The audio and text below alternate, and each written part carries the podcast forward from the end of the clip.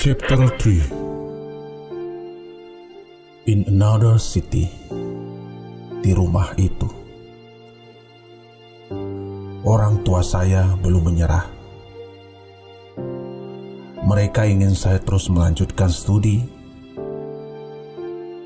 Dan berharap setelah lulus Saya bisa menjadi pegawai negeri sipil.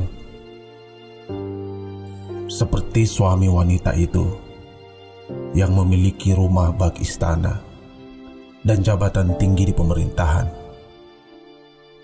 Tempat saya menjadi babu. Di rumah itu saya dihantam caci makian. Semua kata babi, anjing yang dilontarkan saya terima. Asalkan saya bisa dapat tempat tidur dan makan gratis. Pagi menjelang, saya masih terlelap karena kecapean. Tiba-tiba terdengar gebrakan jendela kaca kamar. Teriak wanita itu. Kau pikir ini rumah nenekmu? Kalau mau makan gratis, tidur gratis, kerja. Saya terbangun kaget. Ya, seperti biasa untuk melakukan pekerjaan babu. Beberapa bulan berlalu, saat sedang pangkas rumput di halaman belakang, wanita itu bergumam tanpa henti sampai dia kembali memaki saya. Entah apa yang ada di otaknya. Telinga saya panas, jantung berdetak kencang. Ingin saya maki balik. Saya mulai tidak tahan. Cukup. Saya berdiri, alat pangkas rumput saya lempar di hadapannya dan teriak. Woi, Ingat ini, nanti saya akan injakkan kaki di rumahmu lagi hanya untuk bagi-bagikan duit ke anakmu. Kau pikir saya tidak bisa cari makan sendiri? Hari itu adalah hari terakhir saya di rumahnya.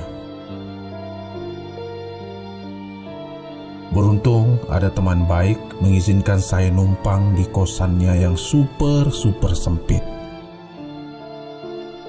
Kami bertiga di kosan itu, kadang berenam.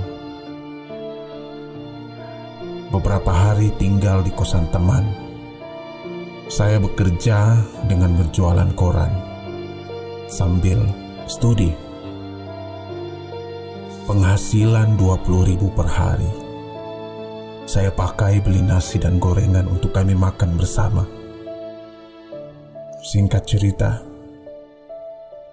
Before I move to Bogor City, saya berkunjung ke rumah itu. Saya menyapa dengan sopan, seolah-olah tidak pernah terjadi apa pun. Saya masuk ke dalam rumah, basa-basi sebentar, lalu saya keluarkan dompet. Ini duit buat kalian ke mall. Kemudian saya berbalik membelakangi mereka dan tersenyum puas. Apa yang terjadi di waktu itu dan cerita malam itu adalah sebuah keterkaitan yang terikat.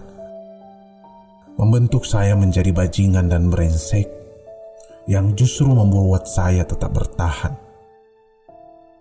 Bagi saya, tidak mengapa hidup menjadikanmu bajingan. Asal mampu membuktikan bahwa bisa mewujudkan apa yang pernah saya ucapkan dan mampu hidup tanpa kalian yang meremehkan orang-orang seperti kami. My advice for you. Jangan pernah menindas kami para bugis perantau karena kami tidak segan-segan membuktikan apa pun yang tidak pernah terpikirkan oleh otakmu.